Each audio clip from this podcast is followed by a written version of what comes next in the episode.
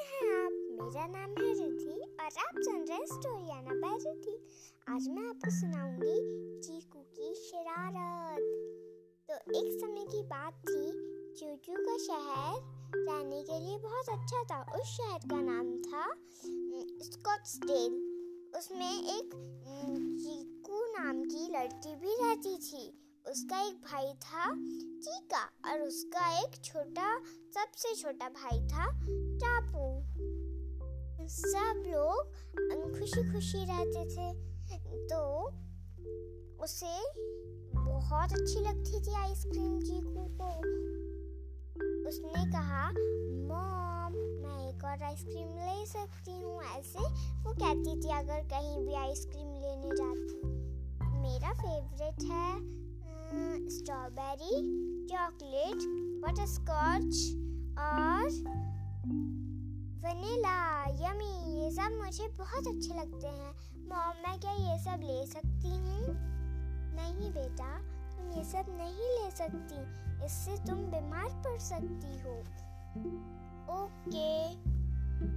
उसने देखा कि एक दिन उसकी मॉम कुछ आइसक्रीम्स फ्रिज में रख रही थी। तभी उसने पूछा, मॉम, क्या मैं इसमें से एक ले लूँ?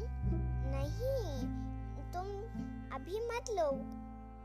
तभी वो लोग स्कूल गए उस दिन। उसके बाद उनने, उनकी मैम ने कहा कि, बच्चों कौन कौन बीच पर पिकनिक जाने वाला है? इसके आखिरी महीने में हम पिकनिक मनाने जाएँगे। तो बोलो, कौन कौन जाएगा? चीकू, चूचू, कसली, चाचा, सभी ने हाथ उठाया। और उसके बाद वो लोग घर आए। तो फिर चीकू कहने लगी, दोस्तों, कितना मज़ा आएगा ना बीच पर? तो उन लोगों ने हामी भरी।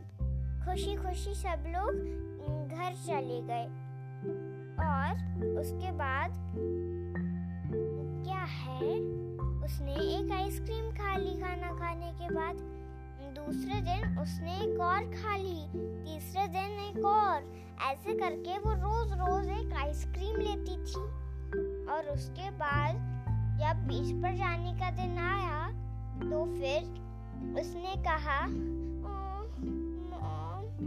मैं उठ नहीं पा रही हूँ। मेरे पेट में कुछ गड़बड़ है। तो फिर वो चली गई वॉशरूम और उसके बाद जब वो निकल कर आई और फिर से चली गई, उसके पेट में बहुत गड़बड़ थी, इसलिए उसे डॉक्टर के पास जाना पड़ा।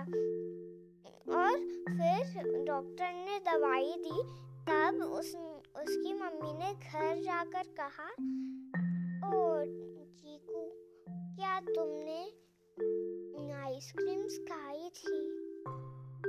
हाँ मैंने आइसक्रीम्स खाई थी।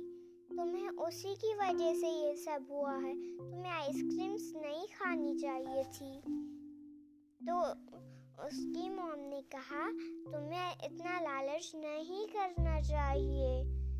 तो जब वो बीच पर गई, शाम को जब वो ठीक हो गई तब उन लोगों ने बहुत मज़े किए और उसने अपना वादा किया था कि वो अब कभी लालच नहीं करेगी और उसने ये वादा पूरा भी किया था। उसने क, फिर कभी लालच नहीं किया। अच्छा दोस्तों कहानी खत्म। अब अगली कहानी अगली बार।